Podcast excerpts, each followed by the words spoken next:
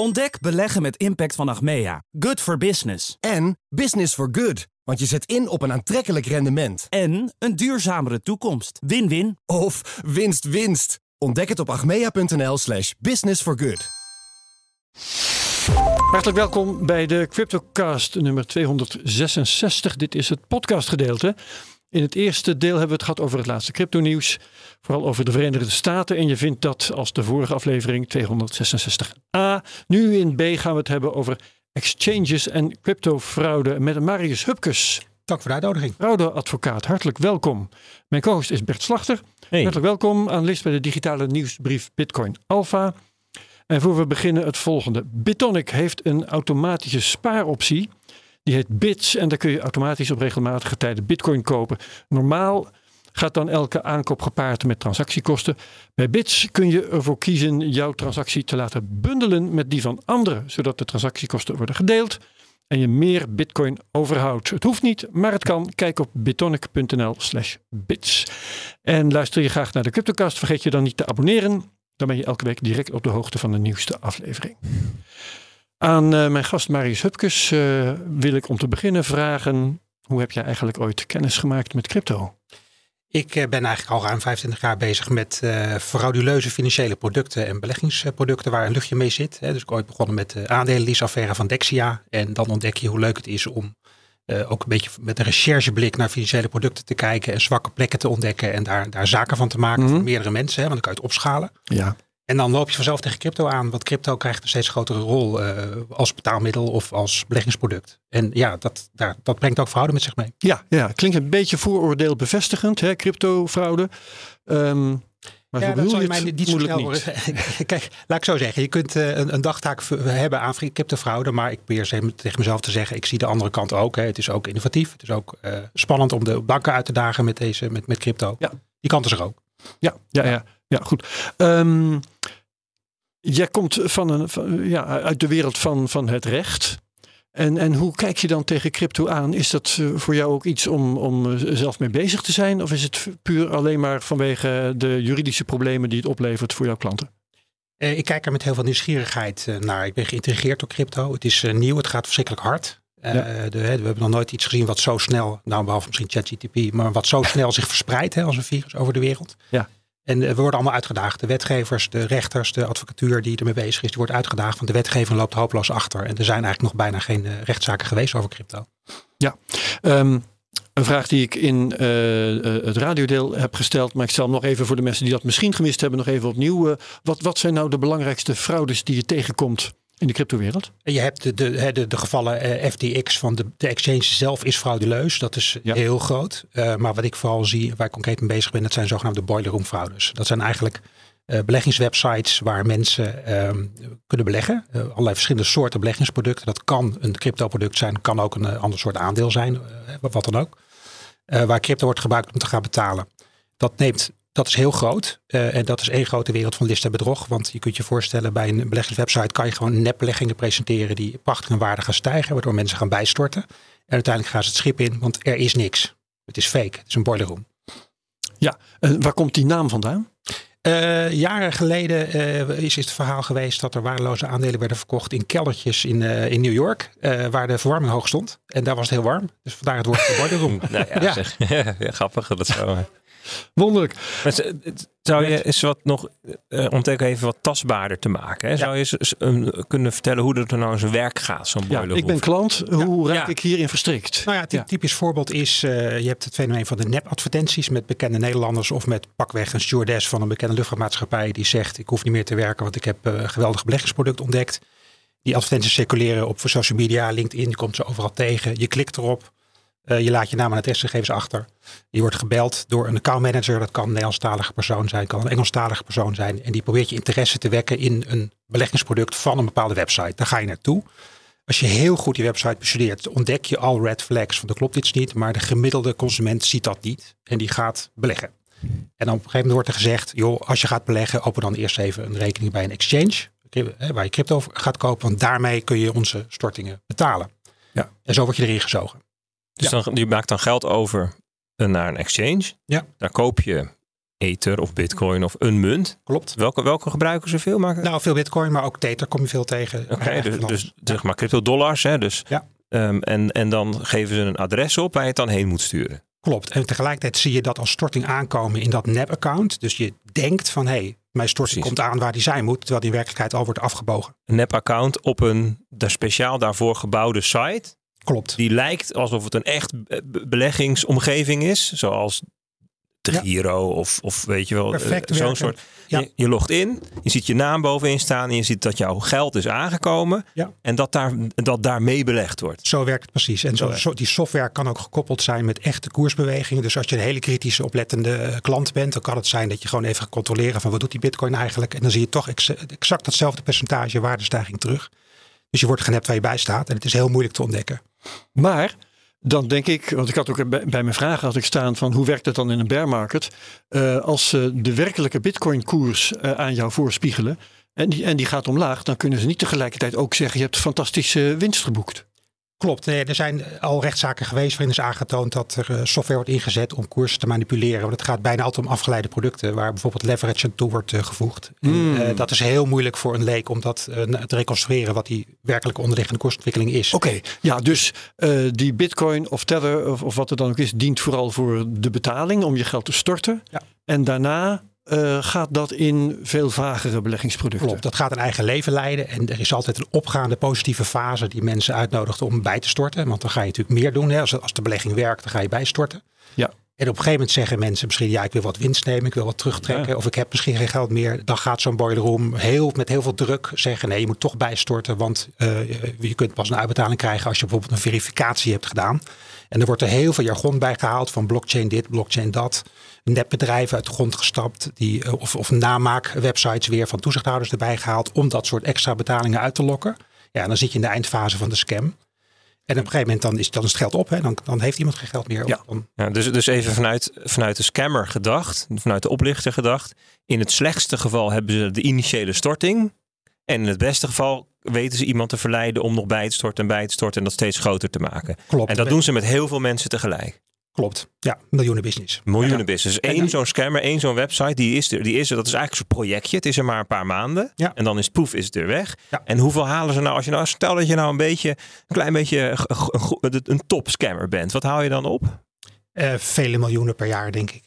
Ja, miljoenen. schrikbarende bedragen. Kijk, die websites die gaan drie maanden mee. Die krijgen op een gegeven moment negatieve reviews op internet. En die zinken dan weer af. Hè. Die kun je ook niet meer terugvinden. Want die zitten als het ware in de tweede laag van het internet. Ja, dan maak je gewoon een nieuwe.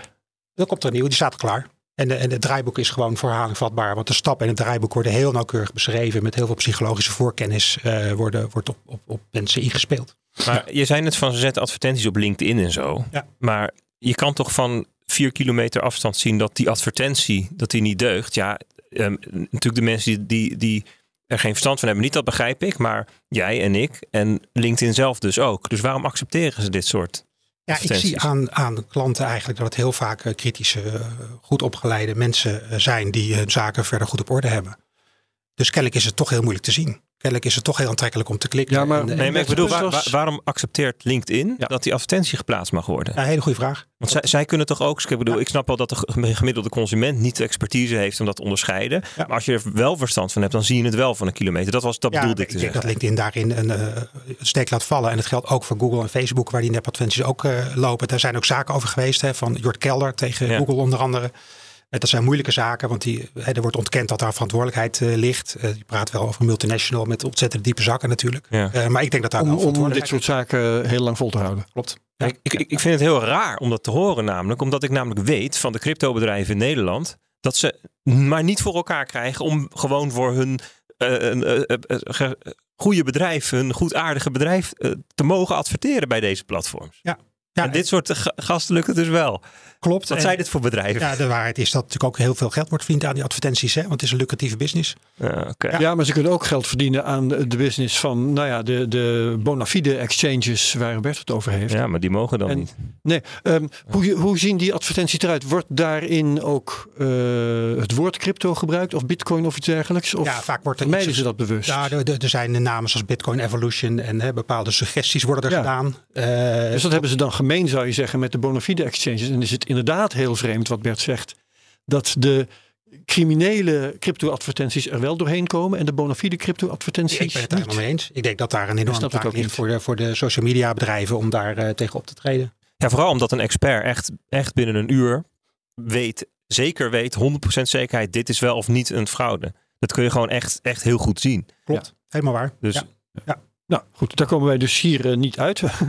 Ehm, wat ik wel interessant vind, eh, de, de crypto dient dus vooral om het geld te kanaliseren hè, van de bedrogene naar de bedrieger. Klopt. En er vindt niet echt cryptobelegging plaats. Nee, het, het wordt weggesluist, doorgezet. Het gaat soms door een mixer. eh, en het Ja. komt uiteindelijk vaak toch terecht in een, bij een exchange. Ja. In een moeilijke Ja, jurisdictie zeggen we dan. Hè? Het hele beleggingsverhaal is dus fantasie. Dus even om, om de- Ja. vast te stellen dat het dus niet cryptobelegging is. Het, is het, het, het zijn niet cryptobeleggingen die tanken. Hè, zoals mensen misschien in vage coins geld steken. En die vage coins die gaan dan kapot. Nee, eh, er wordt gewoon geld geïncasseerd na een mooi verhaal. een soort simulatie.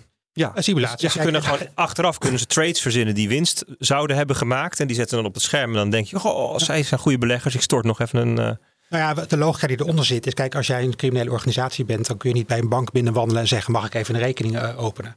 Hè, want die banken zijn daar eh, veel beter op gaan letten, ook in het buitenland. Maar je kan wel tegen een slachtoffer zeggen, heb jij toevallig een rekening bij een exchange of wil je er nog eentje openen? Want zo werkt dat bij ons. ja, dat betekent dus dat de exchanges iets toelaten wat banken niet toelaten. Klopt. Ehm, zijn ze daarin fout? Of eh, is dat begrijpelijk van hun uitgezien? Hoe moeten we dat beoordelen? Nou ja, vanuit de ontstaansgeschiedenis van eh, de blockchain eh, is het begrijpelijk dat het gebeurt. Maar we Ja. leven in een tijd waarin er normen worden gesteld en vastgesteld. En dat is een zoektocht. En daar komen rechtelijke uitspraken over. En mijn eh, theorie is wel dat, dat een aantal exchanges teruggefloten ga- gaan worden. Omdat ze veel te massaal dit allemaal laten gebeuren door hun kanalen. Er, er klopt iets niet. Als je massaal enorme bedragen door je kanalen laat stromen zonder dat er ooit controle op zit. Ja, dat is ook de signalen van toezichthouders. Hè. Daar Ja. wordt tegen opgetreden. Hoe kan een exchange dit soort activiteiten dan herkennen? toverwoord is transactiemonitoring. Dat is ook een eis die de Nederlandse bank oplegt aan eh, geregistreerde exchanges in Nederland. Hè. Je begint met een klantprofiel. Wie is mijn klant? En je gaat gewoon transacties in de gaten houden. Dat kan met algoritmes, dat kan op andere manieren. Dat geeft op een gegeven moment een alert. En die alert kan afgaan als iemand heel veel stort en het er meteen vanaf gaat. Hè. Dat is Ja, een goed ja, ja. voorbeeld. En Dan, ga je er een mens naar laten kijken natuurlijk. Ja, en als je dat niet doet, hè, dan kies je als exchange ervoor om buiten dat systeem te blijven en alles te laten gebeuren. Hè, de, de sluis staat dan open Ja. en de criminelen die zoeken dat uit, die tassen dat voortdurend af. En die Dan kiezen kies je voor de omzet die dit soort activiteiten je toch opleveren. Klopt. Oké, dat is helder. Ehm, kun je wat dit betreft ook wijzen naar Nederlandse exchanges? Of zijn het vooral de grote buitenlandse clubs die hier eh een scheef schaats rijden? Ja, dat is een heel interessant punt. De Nederlandse geregistreerde exchanges die eh, aan de eisen van de Nederlandse bank eh, soms tegen heug en meug voldoen, Hm? kom ik eigenlijk bijna niet tegen. Misschien twee jaar geleden nog, maar de laatste tijd helemaal niet meer. Dus er is heel duidelijk een verschil aanwijsbaar tussen de geregistreerde exchanges die eigenlijk doen wat ze moeten doen, die zich aan de wet houden en de regels van DNB, wat ze niet altijd leuk vinden. Ja. En bepaalde exchanges uit het buitenland die duidelijk fout zijn. Ja. Omdat die exchanges die zich aan de wet houden en dus heel goed transactiemonitoring hebben en allerlei eh, eh, algoritmes om te zien, hey, hier ge- gebeurt iets wat niet helemaal deugt. En ehm, die, die- dat helpt dus echt. Ja, dat is denk ik de enige logische verklaring die daarvoor eh, is. En dan, dan zou het dus helpen als wij tegen alle Nederlanders zeggen, joh, gebruik nou een bij DNB geregistreerde exchange. Klopt. Zeker. Beperk je daartoe. Alleen dat wil DNB niet, omdat ze vinden dat het, die registratie niet als keurmerk mag worden gezien. Dus eigenlijk is DNB een soort van semi-medeplichtig aan al die fraude of oplichting. Of gaat Nou, dat kort door de dat bocht? gaat me wat ver. Want je zou ook kunnen zeggen dat eh, door hun optreden en hun harde aanpak, in elk geval de Nederlandse exchanges schoon zijn. En als je als Mhm. consument een exchange zoekt, zou ik zeggen, ga vooral naar die geregistreerde aanbieder. Maar dan zou je eigenlijk, ja, je praat nu tegen, tegen de CryptoCast luisteraars, die, die, die, die, die, die weten dit al, zou je kunnen zeggen. Maar het gaat om die andere 1 miljoen, of hoeveel mensen hebben nu 2 miljoen, hè, hebben al crypto in Nederland. Eh, Twee ik miljoen ben de, mensen. de la- laatste cijfers eh, moet ik even schilderen. Ja, ja het was het was, het was 1,6 miljoen in 2021. Dus stel ik het 2 dat voor miljoen. Ja. Te- Maar goed, het- die, die andere 1, zoveel miljoen mensen, die moeten dit eigenlijk weten. Eens? Maar ja, Absoluut. Ja. Eh, maar ja, de criminelen die mikken natuurlijk niet op de doorgewinterde cryptogebruiker. nee, daarom. Die wel weet dat hij naar een Nederlandse exchange moet. Die dat trouwens dan misschien ook niet doen, maar hij is toch doorgewinterd, dus wat maakt het uit? Nee, die criminelen die mikken op eh, amateurs, op newbies. Die geen ervaring hebben en zeggen je moet gewoon eventjes naar, nou ja. Coinbase Het is, kijken. het is een kat-en-muisspel. Hè. We Ja. hebben bij Coinbase een registratie gezien eh, september vorig jaar. En dan zie je dat de fraude bij Coinbase afneemt. Hè. Dus daar zijn bepaalde dingen ingevoerd. De wallet verificatie eisen Ja, ja. ook eentje. Dat past dan in het patroon. Maar ze worden ingeruild voor andere exchanges. Dus er komen nieuwe namen opeens op de markt. Kleintjes uit Gibraltar. Daar zijn er genoeg van. gehoord. Tap en Atomic. eh, ik kende ze niet. Die zie je nou opeens opduiken Hm. als eh foute exchange. Waar veel van gebeurt. Ja, en, en, en er vindt waarschijnlijk een, hoe noem je het ook weer, social engineering proces plaats hè, tussen de boef en de, eh, het potentiële slachtoffer.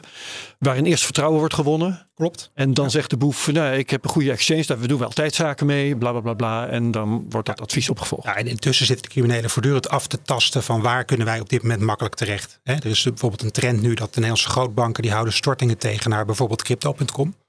Dat vond ik heel opmerkelijk, maar daar is dus een lampje gaan branden van hé, hey, er gaat echt wel heel veel mis bij crypto.com.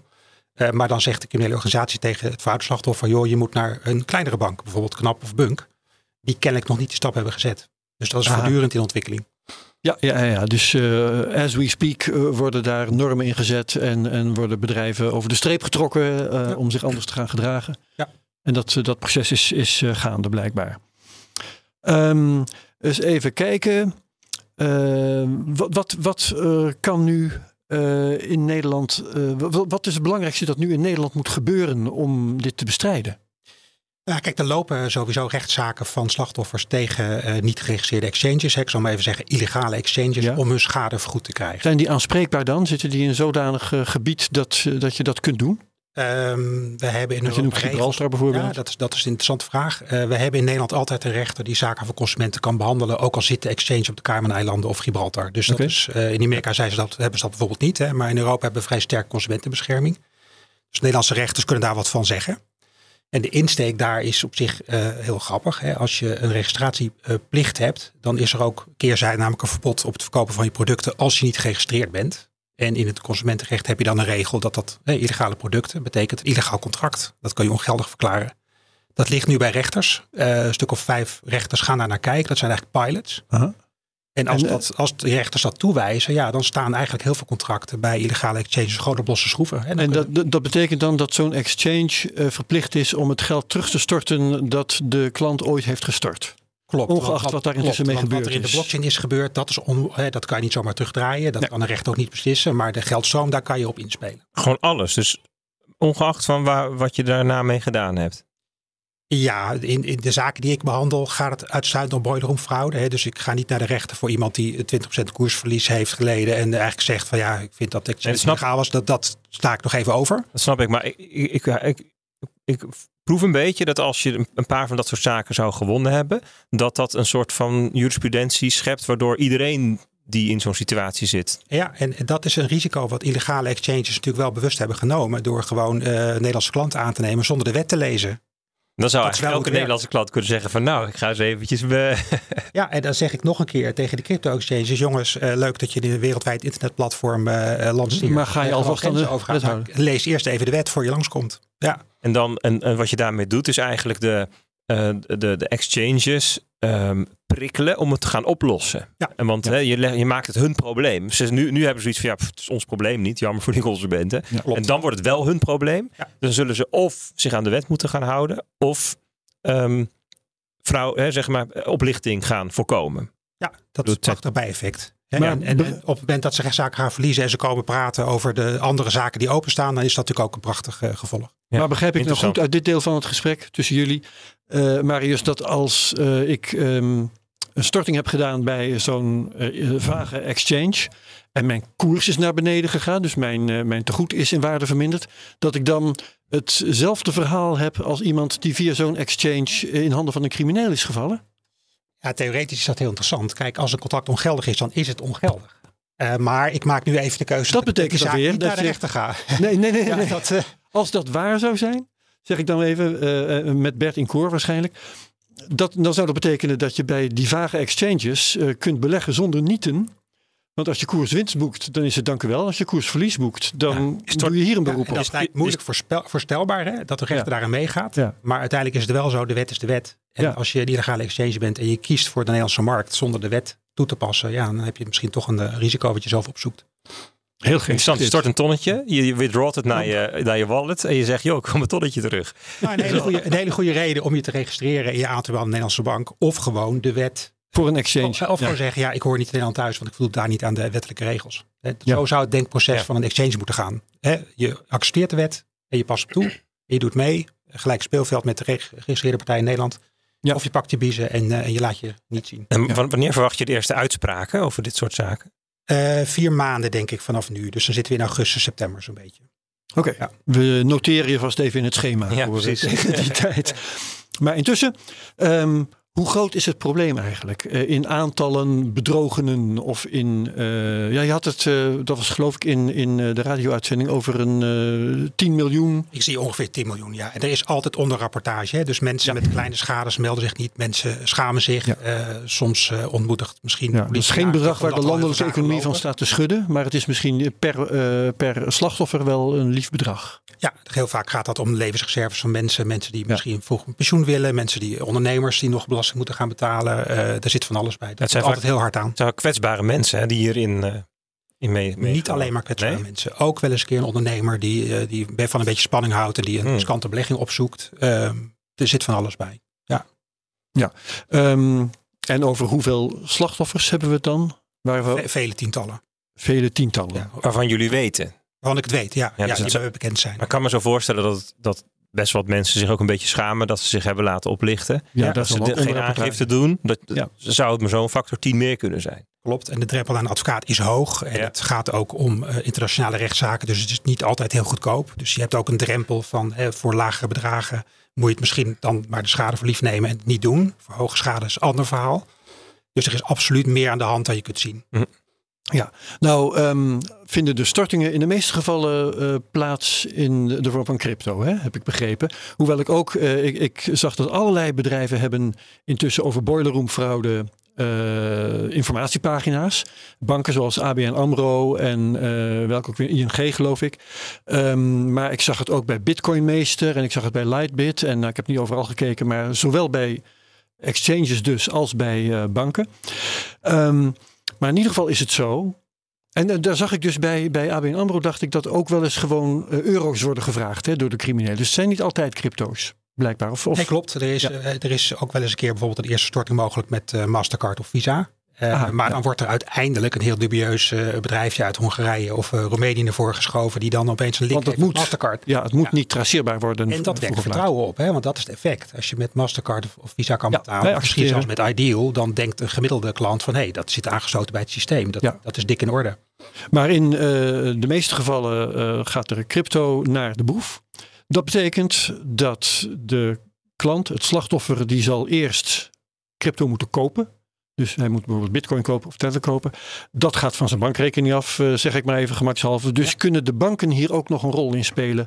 Ook al zitten ze minder diep erin dan de exchanges. Ja, je ziet dat sommige banken actief eh, die betalingen monitoren en tegenhouden. De Rabobank loopt daarin voorop, eh, valt me op. Ja, wat Dus- weer heel vervelend is als je gewoon eh bona fide crypto wil kopen omdat je Ja. zin hebt om in bitcoin te beleggen. Ja, maar kennelijk is die fraude toch wel zo groot dat die banken zich geroepen voelen om daar op de rem te trappen. Dus de goede moet onder de kwade leiden.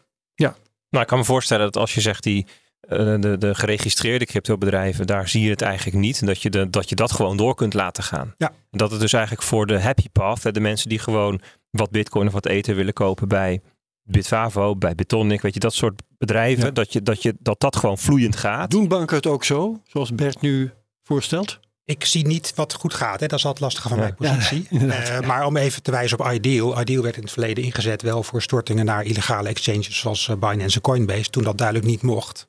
En Dat was een schending van de Ideal voorwaarden. Het moeilijke is dat dat toch weer dat vertrouwen opwekt bij mensen. En er is meer alertheid en scherpte bij onder andere currency bij de banken om daarop te letten. Dus ik denk dat er een tweedeling aan te ontstaan is. Ja.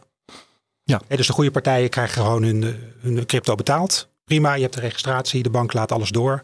De foute partijen worden uitgezeefd. En dat is eigenlijk een goede ontwikkeling, denk ik. Zeker.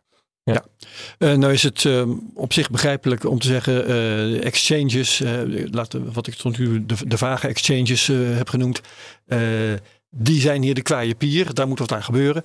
Maar intussen kun je toch ook wel zeggen dat de slachtoffers eh, best wel stom zijn. Of mag ik dat niet zeggen? Dat, eh, Kijk, die mensen schamen zich sowieso. Ja. Eh, natuurlijk heb je achteraf, weet je hoe dingen zitten. Ik kijk eigenlijk als een chirurg naar een patiënt. Hè? Dus Mhm. komt iemand binnen, kan de operatie uitgevoerd worden, eh, ja of nee? Als ik dan constateer dat een exchange een fout heeft gemaakt, wat een juridisch haakje geeft, eh, om, om, om die aansprakelijkheid daar neer te leggen, dan is dat wat ik doe. Dat is mijn taak als, als advocaat. Ja. Dus ik oordeel niet over mijn, mijn, mijn klanten. Dat mag je ook iedereen, niet iedereen leert natuurlijk zijn les. Hè? Iedereen die zoiets meemaakt, die zegt van ja, dit gaat me geen tweede keer gebeuren. Ja, dat is, eh, dat is helder. Ehm, ehm, Het is uiteindelijk Maar, natuurlijk ja. ook zo, zo oud als de weg naar Rome dit. Hè? Ik bedoel, ik ken ook de verhalen van mensen die grond kochten die helemaal niet bestond. Weet je wel? Dus uiteindelijk oplichters die, die, die vinden toch Ja. elke keer wel weer het volgende om mensen mee op te lichten. Klopt. Zeker. W- w- Wat ik, wat ik onder woorden probeer te brengen is, het eh, is eigenlijk heel simpel. Het zijn gewoon volwassen mensen. Eh, ze horen een verhaal aan, ze nemen een besluit. En bij hun volle verstand doen ze een overboeking. Ja, wat kan daar eigenlijk Ja, mis mee het, zijn? het, zit altijd een factor, ook als je die advertenties bekijkt, zit altijd een factor in van als het te mooi is om waar te zijn, dan is het waarschijnlijk niet waar. Want dat staat mensen ook in geloven alle altijd. verhalen die ik net noemde, die ik bij de banken Precies. en bij de exchanges aantref. Ja, maar de andere kant van het verhaal is, we hebben wetgeving. Hè? En eh, we hebben bijvoorbeeld een regeling oneerlijke handelspraktijken in het burgerwetboek staan. En daar wordt bijvoorbeeld eh, gezegd, als je illegaal producten verkoopt of verboden producten verkoopt, dan is dat een misleidende handeling. Is het contract ongeldig. Dus daar heeft, is gekozen voor bescherming van de consument. Ook als de consument een keer niet goed zijn huiswerk heeft gedaan. Ja, dat, en dat is zo'n juridisch haakje zoals jij bedoelt. Ja. Ja. bijvoorbeeld dat zo'n eh, dat zo'n eh, exchange gewoon eh, illegaal op de Nederlandse markt opereert. Ja. dan eh, doet het er verder niet toe of het slachtoffer stom is geweest of iets niet goed heeft gelezen of zich niet van tevoren goed heeft op de hoogte heeft gezet. Maakt allemaal niet uit. Ja. Daar kun jij wat mee. En daar is die wetgeving voor bedacht. Hè? Dus, dus als, wij het, eh, als wij in Nederland zeggen met z'n allen via het parlement, we verbieden iets. Het is verboden, het mag niet. Dan is, kan de consequentie zijn dat het contract gewoon keihard ongeldig is.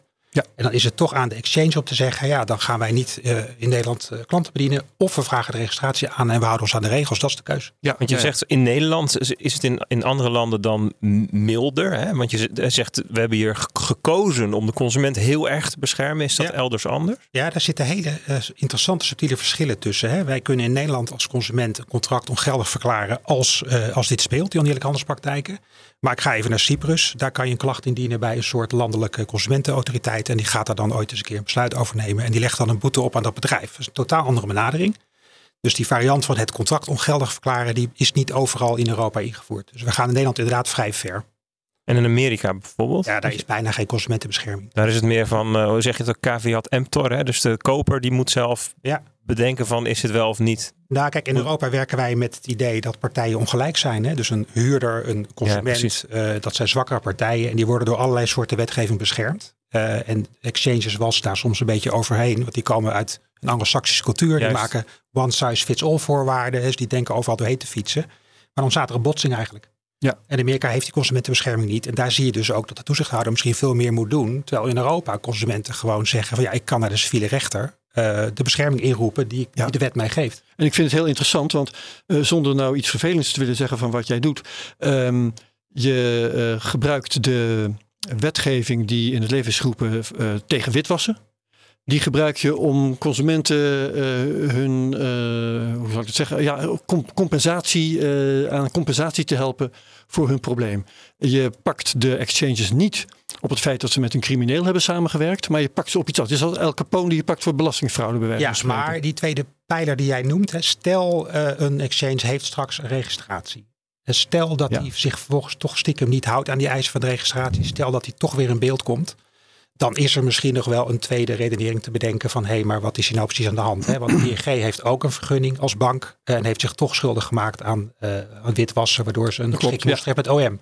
Dus je kunt je toch voorstellen dat er nog een tweede eh, aspect is. Maar dan, dat gaat misschien minder ver. Dus het eerste wat je probeert als advocaat is de ver, meest vergaande stelling. Ja. Die wil je uittesten, want als dat lukt heb je ook volledige schadevergoeding. Ja. Dat is het eerste waar je aan denkt als advocaat. Ja, ja, ja. En dat is dan ook de verklaring voor wat wij net vaststelden. Dat het misschien ook wel werkt als je eh, met je, met je bitcoin belegging de mist in bent gegaan. Dat je dan bij zo'n exchange, eh, ik zit nu Bert aan te kijken even voor de luisteraars.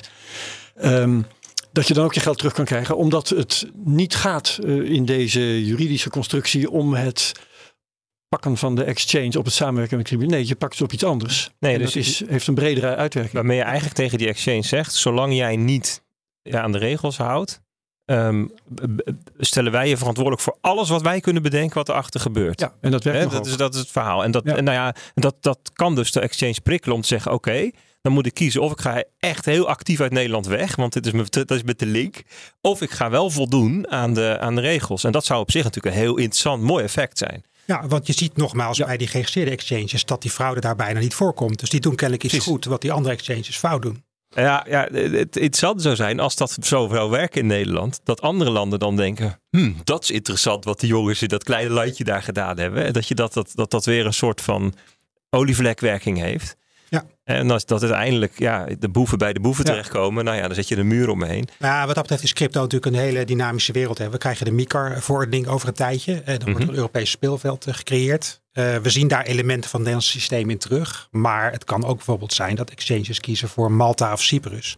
Waar het toezicht misschien wat Ja. zwakker is. Terwijl ze wel Europese paspoortrechten krijgen om overal actief te zijn. Verwacht je dat? Dat, dat, ehm, dat er nog wel wat arbitrage mogelijk is tussen de verschillende, ja, hoe zeg je het dan, handhaving van die wet of ja, zo? we zien nu.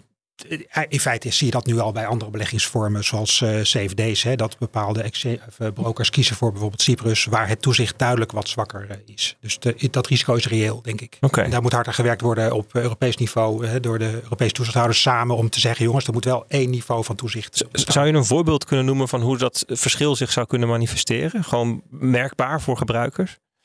Ehm, nou ja, kijk, stel, stel een klein Europees land, la- waarschijnlijk een eiland, profileert zich als de ideale plek voor, eh, voor zo'n vergunning met Mhm. Europese rechten. En stel de toezichthouder is in- in de praktijk onderbemand, houdt weinig serieus toezicht. Ja, dan heeft zo'n bedrijf wel onbeperkte markttoegang. En, en, en, en wat voor soort dingen zou die dan ehm, kunnen laten wat je hier wel moet, bijvoorbeeld?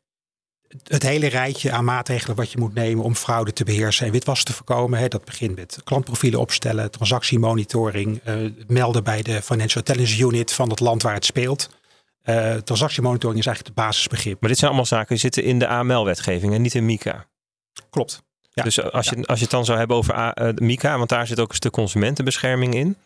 Ehm, Ja, het ingewikkelde van Europa blijft. We hebben wat consumentenbescherming eh, betreft een lappendekentje. Want er is een Europees minimumniveau. Maar in Nederland gaan we duidelijk wat verder. En dat verschilt per land. Eh, dus je zal nog steeds landen hebben waar bepaalde eh, beschermingen voor consumenten gelden. Waardoor het speelveld daar afwijkt. Dan heb je ook consumentenbescherming, dus dat is even buiten de crypto-wetgeving. Ja, maar hij, hij werkt natuurlijk wel door. Hè? Dus, Dat begrijp ik, ja. Ja. ja. ga verder, sorry. Ehm, AML is meer een Europees eh, gebeuren. Eh, maar alles wat je op gebied van AML doet, werkt door naar fraudebeheersing. Want je moet een, een systeem hebben om, om witwassen te monitoren en tegen te gaan. En dat leidt tot alerts. En je kunt dan ook een fraude ontdekken als exchange. Maar de vraag is wel of de toezichthouder daarop gaat letten. Hè? Wordt daar serieus naar gekeken? Wordt dat afgedwongen? Volgen de boetes als niet gebeurt? En daar kun je verschillen in zien. ja, precies. En is het dan ook zo, want, want eh, in, in de CryptoCast hebben we het heel veel gehad over die eh, AML-wetgeving. Eh, en die zou dan te streng zijn, hè? veel strenger dan in andere Europese landen en zo. Dat is hier allemaal tot vervelens toe gezegd, zou ik bijna zeggen. Ehm, wat jij doet, kun je dat nou doen dankzij het feit dat die crypto-wetgeving bij ons veel strenger is dan in andere Europese landen? Als wij, als onze wetgever zegt, wij kiezen voor een productverbod als je geen eh, registratie eh, hebt. Hè, en ik kan dat verzilveren voor klanten die schade hebben geleden, dan, hebben, dan profiteren we van dat stukje strenge wetgeving. Ja. absoluut. Ja. En de, alles wat er gebeurt op het AML-gebied helpt tegen fraude. Beheerst de fraude. Dus ik, ik ben niet van de lijn, het is zo streng en DNB is zo streng. Ik vind eigenlijk dat ze het wel, wel, eh, wel goed doen. Er is, een, er Interessant geluid. heel, heel specifieke eh, eis waar we heel veel over gehad hebben. hè, Die wallet verificatie eis. Ja. En dus dat je het ontvangstadres van de crypto vanaf de eh, exchange. Dat je moet bewijzen dat, je, dat, het, dat het onder jouw controle staat. Hè. Dat is denk ik een beetje een soort van korte samenvatting. Waarvan heel veel mensen zeggen van ja, het is, dat, is, dat is zeg maar technisch gezien is het flauwekul. En, ehm, en, en boeven verzinnen toch wel manieren. Maar in jouw ehm, ervaring of, of vanuit jouw expertise gezien zeg je van eh, helpt dat nou, heeft het nou juist wel ge- geholpen om ehm, de oplichters naar andere kanten te sturen? Of is het Ik- inderdaad ik, vind- ik vind dat moeilijk. En wat ik zie is dat Coinbase minder in beeld is bij fraude. En die hebben nou net die uh, wallet verificatie eis ingevoerd per mei, juni vorig jaar geloof ik. Hè? Dus dat, dat is al heel interessant. Wat dat precies zegt weet ik eh, niet. Kijk, ik denk wel als er iemand die te goede trouw niet weet dat hij bedrogen wordt, eh, de naam opgeeft van, een- van een eh, criminele organisatie of een scam of een boiler room of wat dan ook. Dat je tools geeft aan een analist aan de andere kant die de, een melding afwerkt van hé, hey, wat is dat voor club? Dat je even naar de website gaat kijken. Eh, en een specialist ziet vrij snel dat een boiler room een boiler room is, hè, dat het niet, eh, niet Ja. klopt. Dus het kan wel helpen, denk ik. Hmm. Hoe ehm, reageren exchanges, en dan denk ik dat ik moet zeggen, eh, de vage exchanges, eh, op ehm, eh, verzoeken van justitie of misschien op correspondentie van jou? Zijn die een beetje bereikbaar? Ja, bereikbaar zijn ze wel. Ehm, de reacties zijn wisselend en er worden wel eens spelletjes gespeeld. Dus Mhm. wat, er, wat ik bijvoorbeeld meemaak is dat je, een, je meldt, je meldt je bij een exchange en je zegt, joh, dit is duidelijk eh, een, een wallet die fout is. Daar wordt eh, dit geld in verzameld.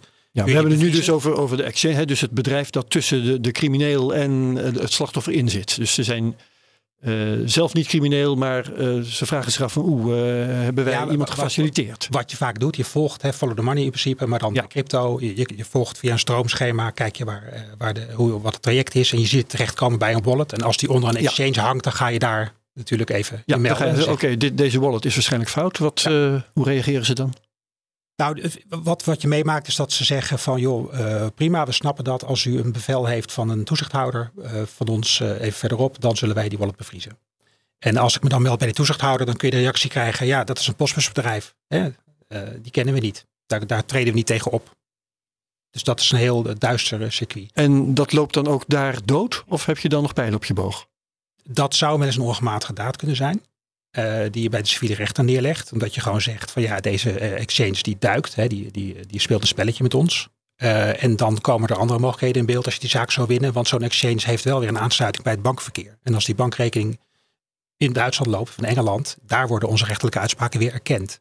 Dit, dit is in de kinderschoenen, maar dat- Oeh, ja. in Engeland zijn ze hier al verder mee. Maar dit gaan we de komende jaren meemaken. En dat kan ook weer die foute beurzen disciplineren. Want ze zitten toch, eh, ze hebben bankrekeningen nodig natuurlijk om Ja. geld te ontvangen. Ja. En daar kan je beslag op leggen. En is er verschil tussen eh, als jij contact met ze zoekt of als justitie contact met ze zoekt? Ja, ik zie nog weinig voorbeelden van eh, Nederlandse zaken van strafrechters die zich melden. En dat wordt wel vaak gesuggereerd door de exchange. Van goh, als u met een bevel komt, dan zullen we braaf eh, gehoorzamen. Ja. Maar ik zie daar nog niet weinig opvolging bij, bij justitie. Bij civiele zaken wordt het interessant wat ze gaan doen. Eh, want daar houden ze eigenlijk geen rekening mee. Maar je kunt natuurlijk ook naar een kortgedingrechter gaan en zeggen van goh, eh, er moet iets bevroren worden. Hè. De Amerikanen zeggen freezing order.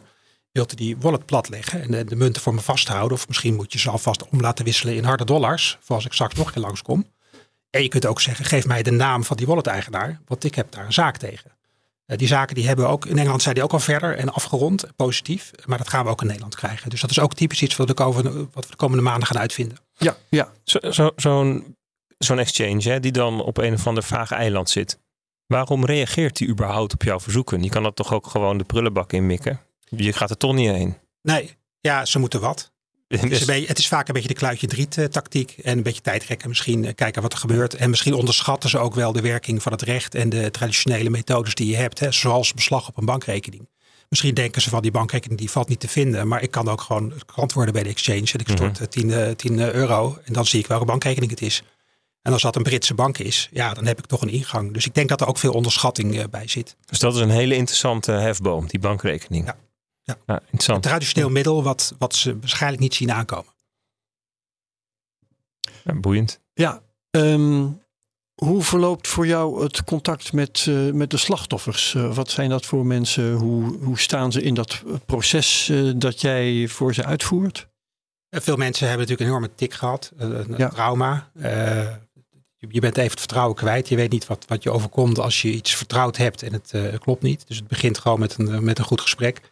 Ik moet mensen altijd waarschuwen voor vervolgstappen. Want je ziet ook, een, er is een hele wereld van recovery fraude. Waarbij nep websites, nep toezichthouders, nep advocaten, een, een nep bureaus eh, mensen beloven te helpen met eh terughalen van geld in. De, en dan komen er prachtige verhalen Mm. voorbij over blockchain. Uiteindelijk moet er weer betaald worden. Er moeten Ja. fees worden gerekend. Er moeten nep belastingaanslagen betaald worden. Dus dat is altijd... Dus die, die, dan poseren ze ook nog eens een keertje als, nou ja, al- alsof ze iemand als jij zijn. Ja. En dan begint het oplichten nog eens een keertje van voren af aan. En uiteindelijk moet er weer betaald worden. Zijn dat dezelfde bedrijven? De, je kunt aannemen dat er verbanden bestaan, want die bedrijven beschikken Zij over de weten namelijk- contactgegevens. Precies. En ze weten precies te vertellen waar je die schade hebt geleden en hoeveel geld erin zit. Dus zijn hè? organisaties die aan elkaar eh, verwant zijn. Ja. Oh oh. Dus dat, dat is in feite eh, het gesprek. En vervolgens ga je diagnose stellen. Eh, hebben, we voldoende aanknopingspunten? Hebben we überhaupt een illegale exchange te pakken? Uh, of, hoeveel gaat het om? Hoe is het precies gegaan? Ja. Soms is er malware in het spel. Soms is schermdeling betrokken. Anydesk software, waardoor iemand nog meer veiligheidsrisico's loopt in zijn computer. dus je gaat ook echt een diagnose Ja, dat, dat de, de, de boef ehm, de computer van, eh, met, met, instemming van het slachtoffer, de computer van het slachtoffer heeft overgenomen om wallets te creëren en dat soort zaken. Klopt, maar ja. dan kan er nog veel meer ellende spelen, hè? want er kunnen nog andere wallets geopend zijn. Natuurlijk. Er kan een eh, pdf van een paspoort uh, circuleren waarmee allemaal duizenden dingen gebeuren. Dus dat, dat hoort allemaal bij het gesprek. Ja. ja. Oké. Okay. Um, ehm, eens even zien. Uh, spoor je ooit daders op? Want tot nu toe gaat het alleen nog maar over het contact met de exchanges. Ja. Kom je ooit verder? Ik ben een civiele advocaat, dus ik, ik zoek, ik zoek naar schadevergoeding. Uh, maar natuurlijk vraag ik, uh, bekijk ik aangiftes. Ik moedig mensen ook aan om aangiftes te doen, want dit is ook een taak voor de politie. Uh, die doen hun best, lopen onderzoek, maar het is heel erg moeilijk om, om te scoren. Want het internet biedt allerlei verstopplekken met VPN-servers en spoofing van Tuurlijk. telefoonnummers om verborgen te blijven. Blockchain is lastig. Dus dat is lastig. Ja. ja. eigenlijk zeg je dat dat komt niet zo vaak voor. Nee, zijn we eigenlijk bijna geen succesverhalen bekend. In, het, in een verder verleden wel, maar bij cryptofraude zien we dat nog, uh, nog nauwelijks. Ja. En je kunt ook aannemen als je op een gegeven moment zover komt dat je een wallet kan bevriezen en uh, dat je een eigenaar van een wallet kan dagvaarden om hem af te romen.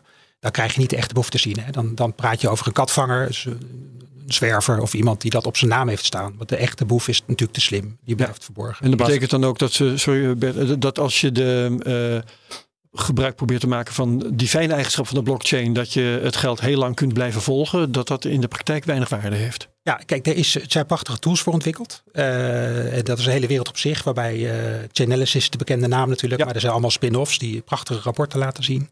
Uh, waar het echt om, om gaat is, kan je dat eindstation dwingen om die wallet te bevriezen? Uh, en straks dat uh, gaan afromen. En dan loop je weer aan tegen jurisdictievraagstukken. En, en dat werkt dus alleen zolang het uh, onderdeel is van een exchange die wel ergens op te sporen is en, en, aan te spreken ja, is. je hebt natuurlijk cold wallets, dat is natuurlijk lastig.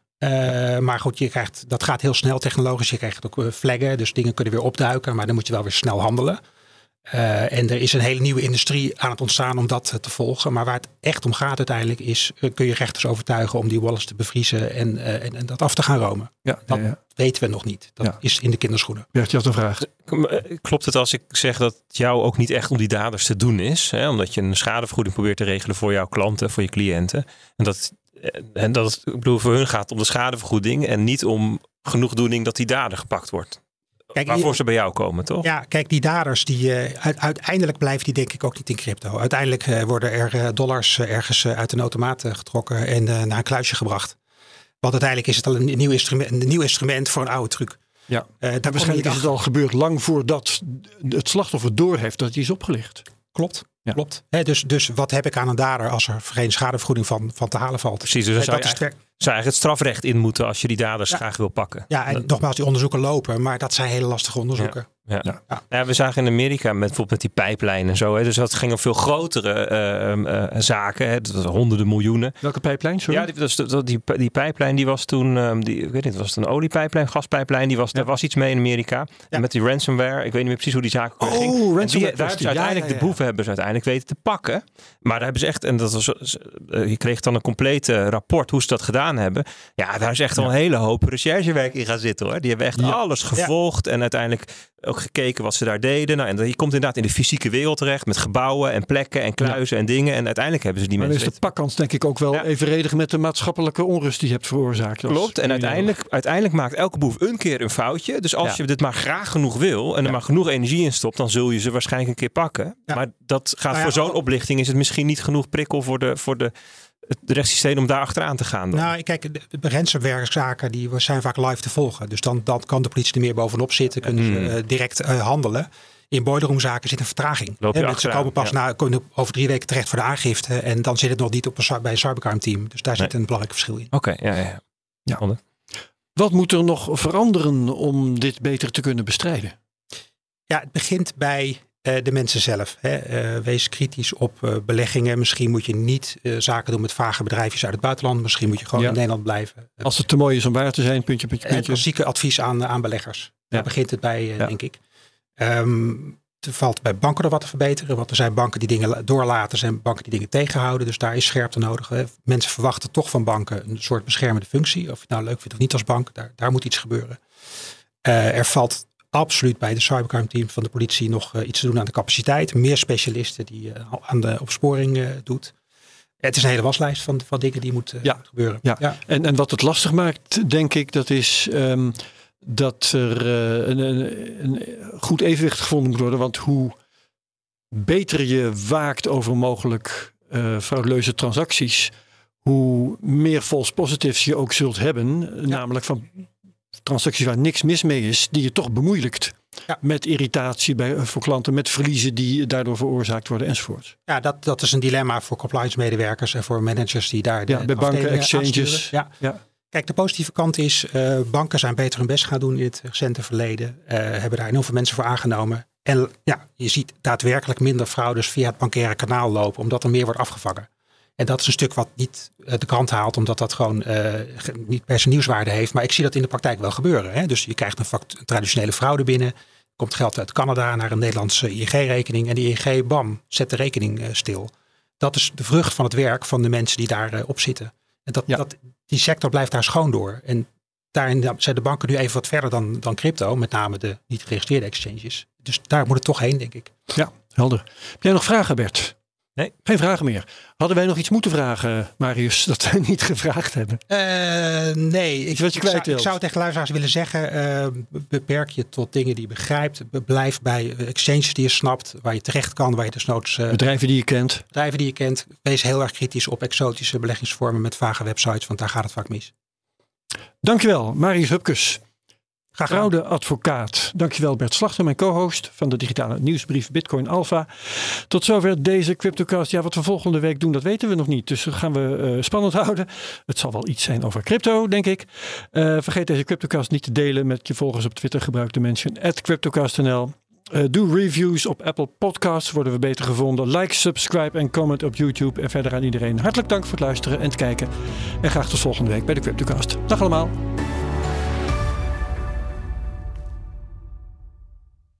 Ontdek beleggen met impact van Achmea. Good for business. En business for good. Want je zet in op een aantrekkelijk rendement. En een duurzamere toekomst. Win-win. Of winst, winst. Ontdek het op achmea.nl slash business for good.